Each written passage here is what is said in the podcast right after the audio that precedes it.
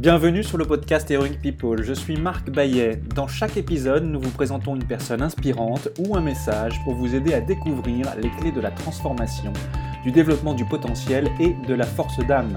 Nous apprenons les uns des autres et trouvons en soi le héros de notre propre vie. Partager nos convictions, partager nos vulnérabilités, dépasser nos peurs, se transformer pour pouvoir transformer le monde, agir ensemble. Jusqu'où peut-on aller?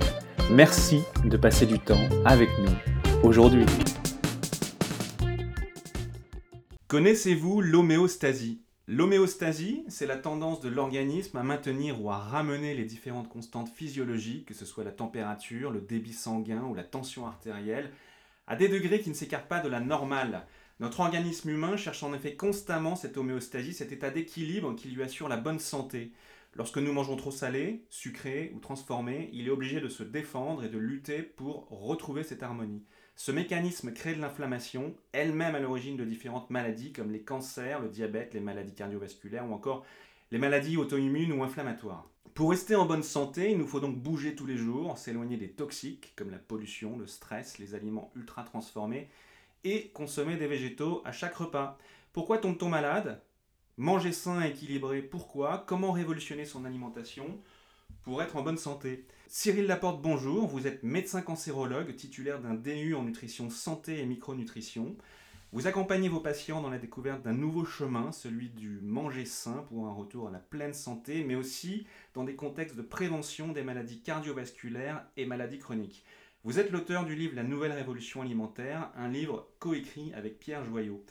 Vous venez nous donner des clés concrètes pour mettre notre alimentation au service de notre santé, développer notre énergie et notre vitalité mais aussi bien sûr nous parler de ce qui vous anime dans la vie et de ce que cela signifie pour vous qu'être le héros de sa propre vie.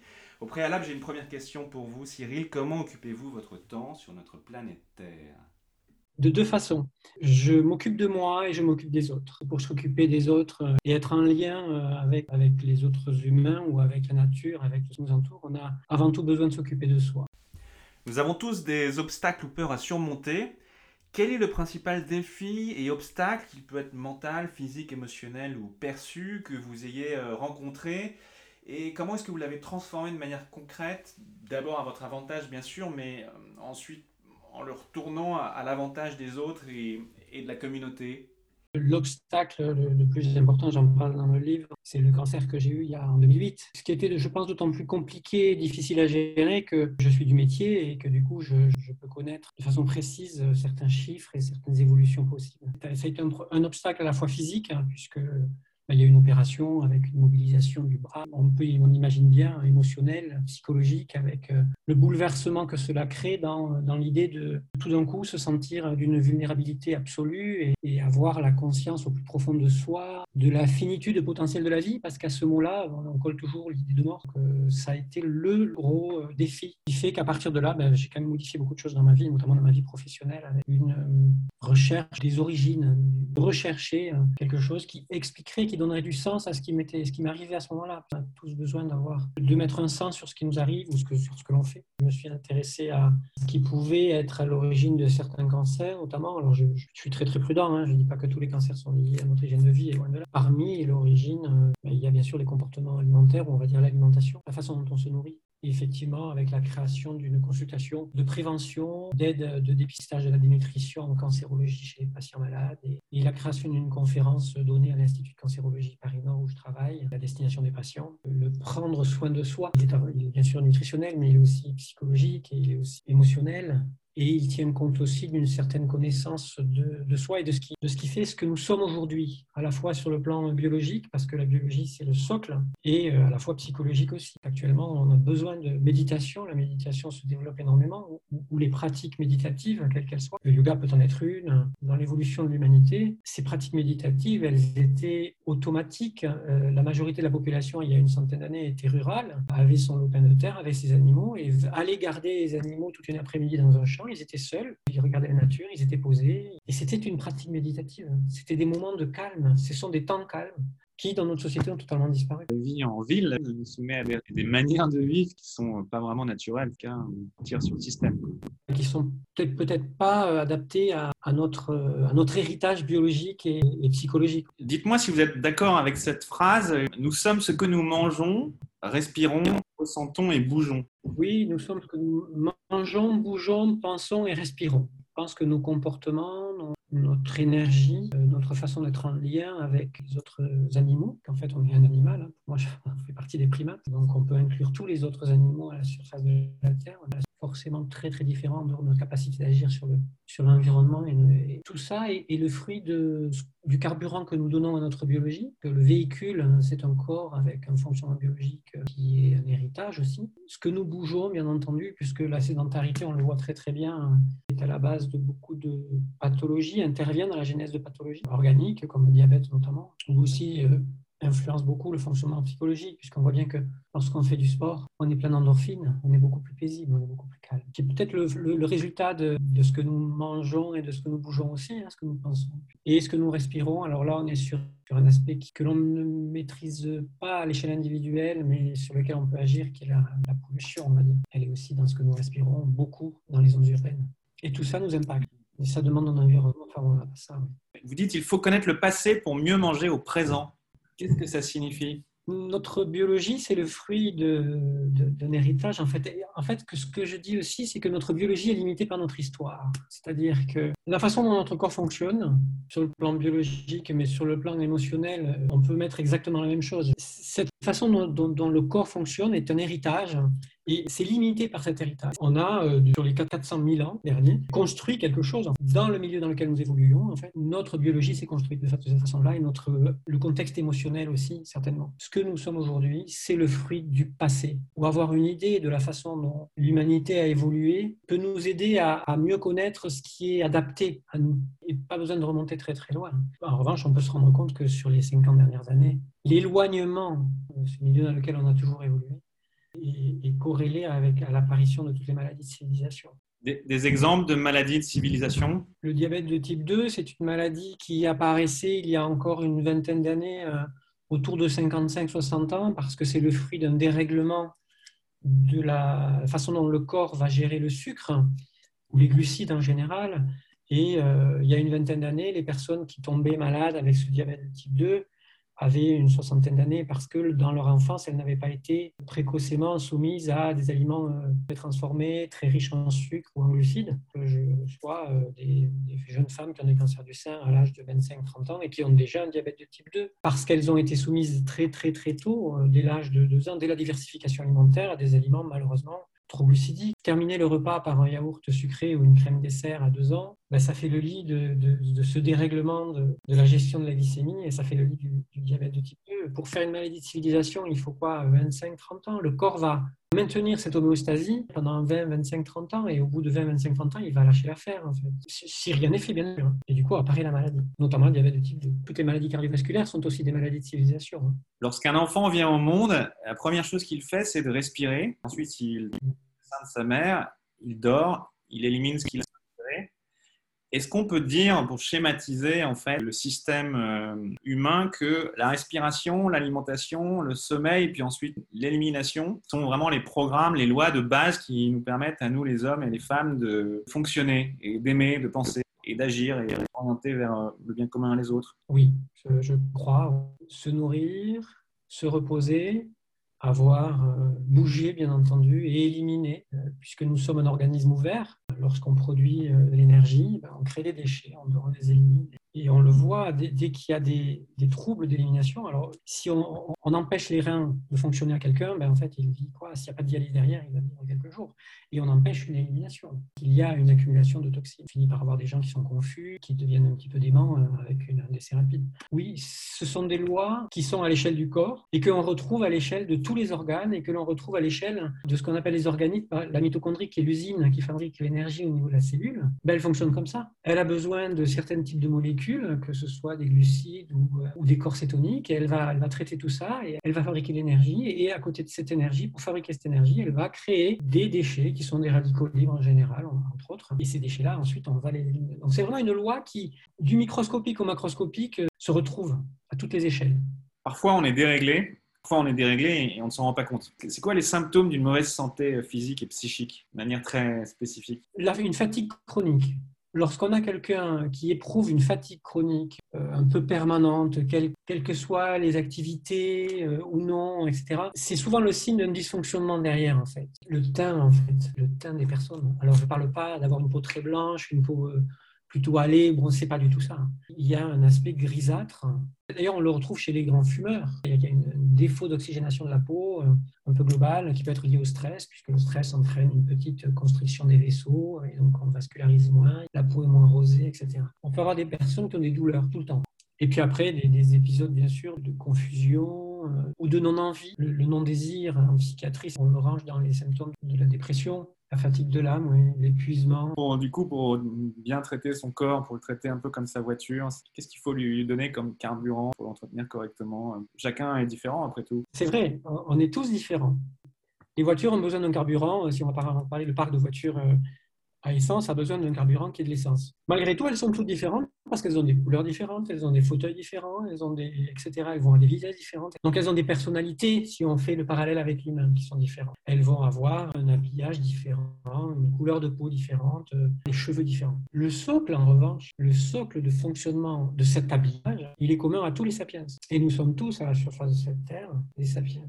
Et c'est ce socle-là que l'on a oublié et que l'on devrait essayer de retrouver sur le fait de nourrir physiquement et de nourrir émotionnellement et psychologiquement. Donc le carburant, il va être, euh, sur le plan alimentaire, il va être une alimentation variée à prédominance végétale. Je mets légumes et fruits, j'inclus pas les céréales à l'intérieur. Variée à prédominance végétale. Après, le socle émotionnel, on a tous besoin d'affection, on a tous besoin de calme euh, et on a tous besoin de lien sur le fonctionnement du corps, s'il fallait l'expliquer à un enfant de 6 ans. Est-ce que le jeûne a un pouvoir il est vraiment très étudié. Il y a beaucoup beaucoup d'études euh, sur le jeûne, la façon dont fonctionne le, corps lorsqu'on le fait, euh, qu'on le met en restriction calorique. Un papier en 2019 dans le New England Journal of Medicine qui a montré vraiment les, effets sur le fonctionnement biologique du corps euh, d'un jeûne intermittent.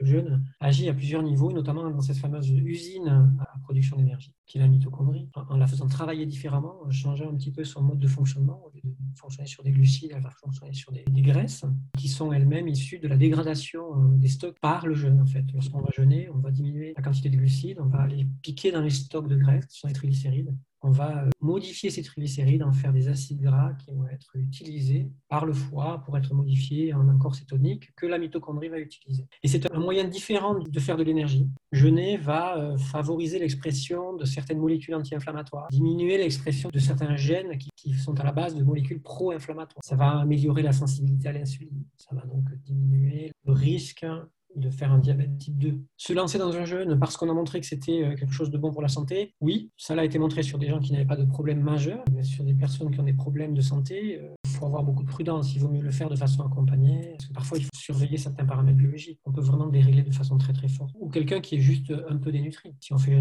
jeûner quelqu'un qui est dénutri, on va avoir les effets inverses. On va favoriser l'inflammation et diminuer l'anti-inflammation. Avant de parler des jeûnes religieux qui ont été très étudiés aussi, on va dire 2-3 000 ans, mais qui sont des jeûnes intermittents bien avant ces, jeunes-là, notre mode de vie fait qu'on était soumis à des périodes de restrictions caloriques obligatoires, avec une différence très nette, hein, c'est que dans ces époques-là, la santé des individus n'était pas la même. Il n'y avait pas de diabète de type 2, il n'y avait pas d'hypertension artérielle. Ces périodes de restrictions caloriques euh, survenaient sur des corps en meilleure santé, ne serait-ce que parce que déjà, ils avaient passé la petite enfance et qu'ils avaient réussi à, grandir. On peut faire des parallèles, mais on peut aussi les, limiter sur certains aspects. Est-ce qu'on peut dire que quand on est en bonne santé, quand nos cellules sont euh, propres, c'est plus simple de se relié à nous-mêmes, en fait, connecté à cette part d'intuition qui est en nous, en fait. Si on soulage le corps et l'esprit de tous ces mécanismes de lutte contre ce qui va altérer l'homéostasie, hein, ce qui va altérer l'équilibre dont le corps a besoin pour vivre longtemps. Si on soulage cette énergie qui est mise à ça, on peut la consacrer à autre chose. Peut-être l'intuition. On dit qu'on a quatre corps, un corps physique, un corps mental, un corps émotionnel, un corps spirituel et que tous ces corps, toutes ces briques sont interdépendantes, qu'elles euh, doivent communiquer entre elles. On dit aussi que l'énergie est descendante, qu'elle va du spirituel vers le mental, vers l'émotionnel, vers le physique, sur lequel de ces quatre corps notre alimentation agit-elle Premièrement, sur, euh, sur la brique euh, organique, on va dire physique, c'est ça, c'est évident. On n'a pas besoin d'aller faire de grandes études pour ça. On le sait. Lorsque ce socle est pourvu et que, que tout va bien, ben, en fait, on peut développer le reste. Un bébé qui a faim, bah, il crie, il pleure, il n'est pas bien, on voit bien, il, se tortille, etc. On ne va pas commencer à euh, faire de la méditation avec lui. On va lui donner à manger. Et ensuite, il va s'apaiser, il va rigoler, il va devenir, il va rentrer en lien, il va y avoir quelque chose de beaucoup plus calme et paisible. Et ça, ça peut être les autres corps. Ce calme chez l'enfant, ça pourrait être physiquement, ben en fait, l'enfant s'apaise et il peut investir d'autres sphères. Je pense que nous ne sommes euh, pas plus qu'un petit enfant. Hein. En grandissant, euh, on a des fonctionnements très similaires. Ils ont été peut-être un peu parasités par des aspects culturels ou environnementaux ou sociétaux, mais la spontanéité, elle est là, derrière. Si on arrive à débroussailler tout ce, que, tout ce qui nous est tombé dessus depuis qu'on est enfant, la spontanéité de l'enfant, elle est, elle est là quelque part. Et le fonctionnement de l'enfant est là quelque part aussi, je crois comment ça marche bien s'alimenter concrètement euh, On a vu que s'alimenter, ça nous donne l'énergie nécessaire pour nous investir dans les autres dimensions de notre vie. S'il fallait être concret et spécifique, bien s'alimenter, comment ça marche? D'abord, on va manger quand on a faim. Et pas manger en se disant « Ouh là là là là, je vais peut-être pas manger dans deux heures. Là là là là là, qu'est-ce qui va m'arriver ?» Et puis, on va aussi, l'idée de base en fait, pas un repas sans légumes de façon très concrète, pas un repas sans légumes ou fruits, on va dire. Ensuite, le deuxième conseil, c'est toujours plus de légumes que du reste dans son assiette. On va mettre deux tiers de légumes et un quart du reste. Pas un repas sans légumes, toujours plus de légumes que du reste. Manger quand on a faim. Éviter, voire supprimer les aliments ultra transformés. Et puis, arrêter les écrans quand on mange. Les aliments ultra transformés, euh, ce sont des produits déjà, ce ne sont pas des aliments, qui ont été fabriqués à partir euh, d'ingrédients que contiennent des ingrédients que l'on appelle cosmétiques. Ce sont des ingrédients dont le but va être de modifier la couleur, modifier la saveur, modifier la texture, modifier les odeurs. Et ce sont ces aliments qui sont eux-mêmes issus de procédés chimiques, d'autres types d'aliments que l'on va euh, scinder en différentes molécules. On va réintroduire ces molécules dans les aliments que l'on va fabriquer, dans des produits alimentaires. Et le corps ne sait pas gérer ça. Et là, on en revient à notre biologie est, est issue de notre histoire en fait. Notre biologie est limité par notre histoire, alors que notre esprit est totalement illimité dans son inventivité. Et là, il y a vraiment un conflit très net avec une biologie limitée par notre histoire qui ne sait pas digérer ces molécules-là et ces combinaisons, et un humain qui a une, inventivité extraordinaire, qui fait qu'il peut inventer des trucs comme ça. Les aliments ultra transformés, ce sont des produits alimentaires, et les aliments euh, non ultra transformés, ce sont des aliments. S'il fallait euh, faire les nutriments et euh, l'apport énergétique kilojoules pour les nuls, lipides, glucides, protéines, qu'est-ce que vous diriez en fait? Si on mange des aliments bruts non transformés, on n'en a pas besoin.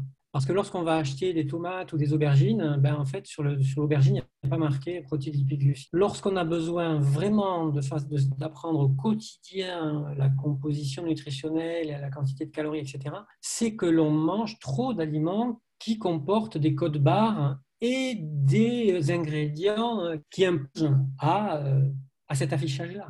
Parce qu'on se rend compte d'une chose, c'est que lorsque euh, l'alimentation est modifiée avec une majorité d'aliments euh, bruts hein, que l'on cuisine soi-même, hein, il y a tout un tas de, paramètres qui s'équilibrent pour vivre en bonne santé le plus longtemps possible. Il fait ça. Pour avoir une homéostasie la plus stable possible, ben, on a besoin d'avoir une alimentation que l'on connaît maintenant, variée à prédominance végétale, brute, avec peu d'aliments transformés.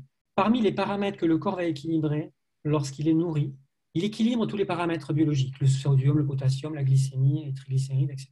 Mais il y a aussi d'autres paramètres qui vont s'équilibrer, qui entrent aussi dans l'homéostasie. Par exemple, le poids. Que le poids, on le sait, c'est un dérèglement, puisque quand on est en surpoids, euh, ben, on développe plus de maladies, on est plus à risque de diabète de type 2, on est plus à risque de certains cancers, etc. etc. Et c'est un des paramètres qui va s'équilibrer aussi spontanément. La gestion ou la régulation du poids de quelqu'un sera la conséquence d'une bonne santé et pas un but. Quand on est mieux nourri, on est plus apaisé, on pense plus clair. Il y a une homéostasie psychologique aussi qui est la conséquence d'une alimentation plus adaptée, puisque de toute façon les neuromédiateurs cérébraux, ils sont fabriqués à partir de ce que du carburant que l'on donne. Hein, en dehors de pathologies psychiatriques lourdes particulières. Parfois après un bon repas, on est un peu lourd, la digestion est, difficile et c'est notamment parce que le système digestif en lui-même consomme trop d'énergie, doit pomper l'énergie pour digérer. Ce qui signifie qu'on a soit on a trop ingéré, soit le mix alimentaire qu'on a ingéré n'est pas le bon. Comment, comment ça marche? C'est quoi la bonne ration énergétique dans une, dans une journée? S'il faut parler d'apport énergétique, justement. Les sportifs qui, eux, font de la compétition euh, de, très haut niveau, là, euh, on sort du fonctionnement physiologique du corps. On va pousser le corps dans des limites qui ne sont plus physiologiques. Et d'ailleurs, le corps euh, va produire beaucoup plus de toxines, beaucoup plus d'acide lactique ou de choses comme ça. Ça, c'est sûr. Là, on peut commencer à rentrer effectivement dans des considérations de calories, de, glucides, de lipides, etc. Qui, et ça, ce sera adapté au type de sport pratiqué, par exemple, parce qu'un sport d'endurance ne va pas consommer de la même façon qu'un sport de force. Et là, on s'adresse spécifiquement à des catégories de population qui sont déjà minoritaires et qui sont dans des, logiques de, de, de, performance haute qui vont pousser le corps au-delà de son fonctionnement physiologique. Où là, volontairement, on va mettre l'homéostasie un petit peu en déséquilibre. Mais c'est vrai que pour la majorité de la population, qui en plus la population est très sédentaire dans notre société, mais si l'alimentation est euh, brute, euh, peu transformée, on n'a pas besoin de compter en calories, hein. on n'a pas besoin de compter en chiffres. Et c'est vrai que ça aussi, c'est le reflet de notre société. On perd l'intuition et la spontanéité dont on parlait tout à l'heure. Quand on vient d'une alimentation moderne et transformée, on a faim toutes les deux heures. Quand on commence à modifier le contenu de ce qui est pris toutes les deux heures, ben, ça finit par s'espacer ces deux heures. 2 heures, 3 heures, 4 heures, 5 heures, et ensuite on finit par avoir trois repas lorsqu'on n'est pas des grands sportifs. Parce que le corps est nourri, et que du coup il équilibre ça aussi. Dans le cadre d'une alimentation après d'énergie végétale avec des aliments plutôt bruts, cuisinés soi-même ou cuisinés de façon industrielle, mais pas ultra transformés parce que ça existe, là on peut faire confiance au message de notre corps, notamment la sensation de faim on peut faire confiance à ça et manger quand on a faim. Alors après, on est dans une société avec des, conventions ou, ou des règles hein, familiales, etc., qui font qu'on mange à l'heure fixe. Mais ce sont des conventions, très clairement, ce sont des conventions. Un exemple de repas où il y aurait des carences alimentaires on va, on va à la cafette du boulot, on prend en entrée euh, du taboulé, mais un taboulé où il n'y a que de la semoule, puis vaguement trois morceaux de carottes ou trois morceaux de tomates, mais très petits. Ensuite, on se fait euh, un steak frites ou un cordon bleu, et puis on finit par euh, une madeleine ou un petit gâteau. Bah là, très clairement, on est dans un repas qui a rempli mais qui n'a pas nourri. On va avoir, oui, des protéines, bien sûr. On va avoir des glucides, bien entendu. Mais on n'aura pas suffisamment de diversité de minéraux. On n'aura pas suffisamment de diversité de vitamines. Il n'y a pas de cru, tout ça. Et c'est quand même intéressant de panacher le cru le cuit. Là, on est vraiment dans quelque chose de très, très, très carencé. Et si, par exemple, à 16 heures, on se fait un petit paquet de chips parce qu'on a faim, bah là, en général, on a faim euh, trois heures après. On continue sur le mode carencé avec malgré tout une faim qui est quasi euh, toutes les 2-3 heures, parce que ce sont des aliments qui donnent faim très rapidement. Le corps a besoin de certains nutriments, il a besoin de nutriments particuliers. Et si on ne les lui donne pas, ben, au bout de 2-3 heures, il va réclamer de nouveau, puisqu'il n'a pas ce qu'on lui donne. Donc on va remanger. Mais si on remange la même chose, 2-3 heures après, il va réclamer. Il y a ce mécanisme-là, dans, dans l'idée de manger toutes les 2-3 heures, il y a un mécanisme lié à la gestion des glucides et à l'insuline, à une hypoglycémie qui apparaît 2-3 heures après quand on, a fait, quand on a pris un repas trop riche en glucides raffinés, par exemple, comme celui que j'ai décrit. Qu'est-ce qui euh, fatigue quand on a une digestion difficile? Qu'est-ce qui fatigue? C'est le fait qu'on ait pris un repas qui soit carencé et où, j'imagine, parce qu'il y a eu un surplus de, protéines Oui, oui, probablement les deux. Parce que si, si par exemple on prend un, un cordon bleu qu'on rajoute des frites ou des pâtes à côté, et qu'on le mange avec de la mayonnaise, parce que forcément, si on met ça, on va rajouter de la mayonnaise avec les frites. On va quand même mobiliser au niveau de la digestion énormément d'organes notamment tout ce qui est hépatique pour, pour les subbiliaires, pour digérer les graisses, d'autant plus difficile à digérer qu'elles sont saturées, donc l'animal. Euh, on va mobiliser le pancréas qui va devoir fabriquer l'insuline en grande quantité pour essayer de gérer l'hyperglycémie qui apparaît parce qu'on a trop de glucides dans son alimentation, et notamment de glucides raffinés. Donc on va mobiliser beaucoup d'organes dans cette digestion-là. Et pour mobiliser ces organes-là, ils ont besoin d'énergie, de sucre entre autres, hein, mais ils ont aussi besoin de ce qu'on appelle des, cofacteurs enzymatiques, parce que ce sont des, petits complexes à l'intérieur des organes, qu'on appelle des enzymes, qui vont fabriquer euh, tout un tas de choses pour pouvoir digérer. Et ce que l'on a oublié pendant de nombreuses années, c'est que oui, on avait besoin d'énergie, mais on a aussi besoin de cofacteurs enzymatiques. Et les cofacteurs enzymatiques, ce sont les minéraux, et certaines vitamines aussi. Et donc, si on est carencé, on va demander à un organe de fabriquer beaucoup, beaucoup d'insuline de, de subbiliaire, mais on va lui demander sur un corps carencé qui n'a pas ces fameux cofacteurs enzymatiques. On va cumuler un petit peu tout ça. Donc tous ces mécanismes-là, on peut aisément imaginer que ça impacte l'énergie après un repas. Qu'est-ce que vous préconiseriez à quelqu'un qui, se préoccupe de, renforcer son système immunitaire, ou en tout cas de le maintenir euh, à un niveau euh, de performance? Le système immunitaire, il est basé sur euh, un complexe moléculaire euh, qui est fabriqué à partir du carburant que l'on lui donne. On sait que le stress influence aussi l'immunité. Le stress influence aussi l'état immunitaire d'un individu. Donc euh, il y a aussi d'autres mécanismes qui sont peut-être moins, moins moléculaires au sens moins particulier. Le fonctionnement du corps dans son ensemble, que ce soit l'immunité, est influencé par, par les quatre piliers. Nous sommes ce que nous mangeons, bougeons, pensons et respirons finalement, c'est pas sorcier. Cinq conseils concrets pour bien s'alimenter au quotidien. Pas un repas sans légumes. Toujours plus de légumes que du reste dans son assiette. éviter, voire supprimer les aliments ultra transformés, manger quand on a faim et manger le plus au calme possible en évitant toutes les stimulations extérieures, notamment les écrans. Et à l'inverse, ce qu'il faudrait faire pour rater cinq mauvaises habitudes alimentaires qui nous mènent à la perte. Une alimentation trop riche en produits d'origine animale ou céréalière, manger euh, toutes les 2-3 heures parce qu'on ne sait jamais ce qui peut nous arriver, être toujours dans un environnement hyper stimulant en fait, euh, qui favorise les comportements un peu comme ça de, addictifs de remplissage, puis manger des aliments ultra transformés au-delà de 10% de la ration calorique quotidienne. Au-delà d'une barre chocolatée par jour, c'est déjà foutu.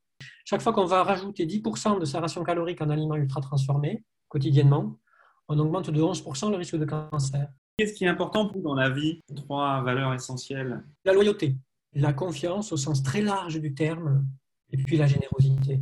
Merci. Avec qui est-ce que vous rêvez de prendre un café? Ou un thé vert Edgar Morin. Ses, écrits m'ont beaucoup, beaucoup influencé. Déjà, d'une part, le premier livre que j'ai lu de lui, euh, c'est Introduction à la pensée complexe. Euh, voilà, c'est un livre très connu de lui quand on connaît cet homme. Et la mise en lien d'aspects de, de la vie quotidienne qui sont souvent pensés en silo, de façon trop verticale. Voilà pourquoi cet homme, j'aimerais bien le rencontrer et prendre un café avec lui. Pour quelle chose ressentez-vous le plus de gratitude dans votre vie? À qui avez-vous envie de dire merci? Tout, La vie dans son ensemble, en fait, voilà.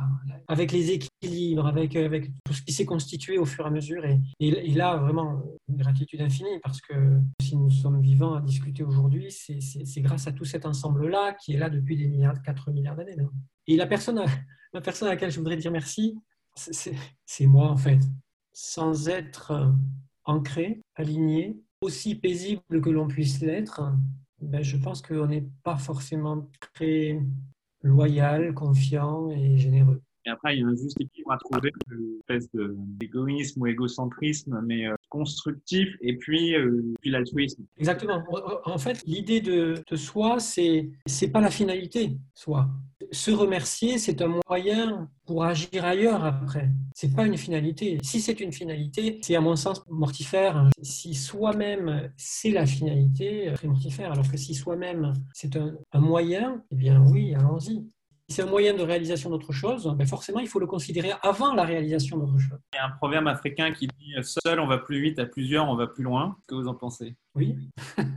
seul, on va plus vite, mais je. Alors attention, seul, on va plus vite, mais à plusieurs, on va plus loin. Ce qui peut sous-entendre que seul, on va plus vite, mais pas très loin. Cette idée mortifère un peu de, du, du choix comme finalité. Parce que le choix comme moyen pour être à plusieurs. Quel conseil ou petit exercice simple et concret pouvez-vous proposer à ceux qui nous écoutent pour commencer à introduire le changement et améliorer tout de suite leur vie et leur quotidien? S'octroyer des temps de repos. C'est quelque chose qui manque énormément dans notre société. De vrai repos, hein, pas, un repos avec des écouteurs dans les oreilles et une musique qui, qui est très forte. En fait, je ne pense pas que ce soit du repos, personnellement arriver à s'octroyer des temps de repos, même, même 5 minutes euh, sur une journée, c'est largement faisable, puisque le temps passé devant les écrans dans nos sociétés, il est de l'ordre de 6 heures par jour. Je pense qu'on peut couper quelques minutes et s'octroyer ce temps de repos. Donc il y a le repos, euh, ben, le bien manger, hein. mettre de la couleur dans ses assiettes hein, avec des légumes euh, de saison. En plus, c'est ça fait partie du plaisir aussi. Arriver à écouter ce que l'on ressent, et puis de temps en temps s'octroyer des moments seuls, dans un environnement favorable, apaisant aller dans des forêts, dans des, prairies, dans la montagne. La nature, le grand air. Oui, ça peut être dans un parc aussi en ville. Il y a des parcs qui sont euh, très beaux et qui ne sont pas toujours très fréquentés, et certains horaires. Et, juste ça, parfois, sentir les odeurs qui nous entourent en fait dans un parc. Sentons euh, ce qui nous entoure. Soyons à, l'affût de, de, toutes ces stimulations-là. C'est vrai qu'on apprend par les cinq sens, par le corps, le mot verbal. C'est très anesthésié, ça, dans notre mode de vie moderne, je trouve, hein, puisque une grande partie de la population vit euh, dans des zones urbaines avec des, je, qualifie ça d'hypostimulation sensorielle. Les bruits sont quand même très souvent les mêmes. Hein. Dans les zones urbaines, les bruits, c'est des bruits de moteurs, des bruits de personnes, des bruits d'individus, des, des, bruits de musique, des choses très mécaniques aussi. Les odeurs sont des odeurs qui sont quand même toujours les mêmes, hein, des odeurs de béton, parfois des odeurs moins agréables dans les rues. Et on a vraiment une hypostimulation euh, sensorielle et je pense que ça appauvrit, euh, ça contribue à appauvrir l'humain. L'hypostimulation sensorielle. Pour vous, qu'est-ce que cela signifie être le héros de sa propre vie? Réussir à, à soi-même euh, donner une- un sens à ce que l'on fait, aller au-delà de ce que l'on fait au quotidien, donner un sens plus général à ce que l'on fait, et du coup pouvoir se raconter une histoire. Parce que les héros, en fait, ils ont des histoires magnifiques. hein. Arriver à, à élargir le sens de ce que l'on fait pour pouvoir tramer une histoire, quelle qu'elle soit. Euh, pas, pas besoin d'une histoire qui ait une grandeur extraordinaire. Pour vous, qu'est-ce que la force d'âme? La générosité, c'est Spinoza qui avait défini, euh, parler de, de générosité et de fermeté, je crois. Ben moi, je garde juste la générosité. Euh, la fermeté, c'est quelque chose de vision rationnelle. On est ferme, on a un objectif, un but, et la force d'âme va nous faire euh, tracer jusqu'à ce but-là. Et la générosité, ça va être mettre au service. hein. La fermeté, c'est au service de la générosité. Et là, je pense qu'on est dans la force d'âme. Merci beaucoup Cyril. C'est la fin de votre épisode du podcast Heroic People. Merci, merci de nous avoir écoutés. J'espère que cet épisode vous a inspiré et vous a été utile. Si c'est le cas, partagez-le à un ou deux amis par SMS ou sur vos réseaux sociaux. Vous avez le pouvoir de changer la vie de quelqu'un et c'est maintenant.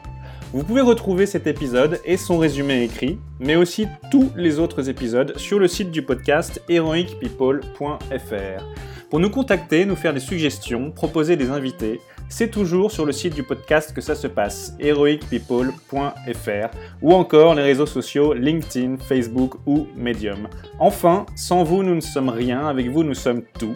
Si vous avez été inspiré par cet épisode, alors laissez-nous un commentaire et quelques étoiles sur Apple Podcasts ou votre plateforme d'écoute préférée. Dites-nous comment le podcast vous a inspiré et contribue à améliorer votre vie. C'est grâce à cela que nous pouvons faire connaître le podcast Heroic People. Merci d'avoir écouté. Il est temps maintenant d'agir et de révéler sa grandeur et sa force d'âme. À bientôt sur le podcast Heroic People.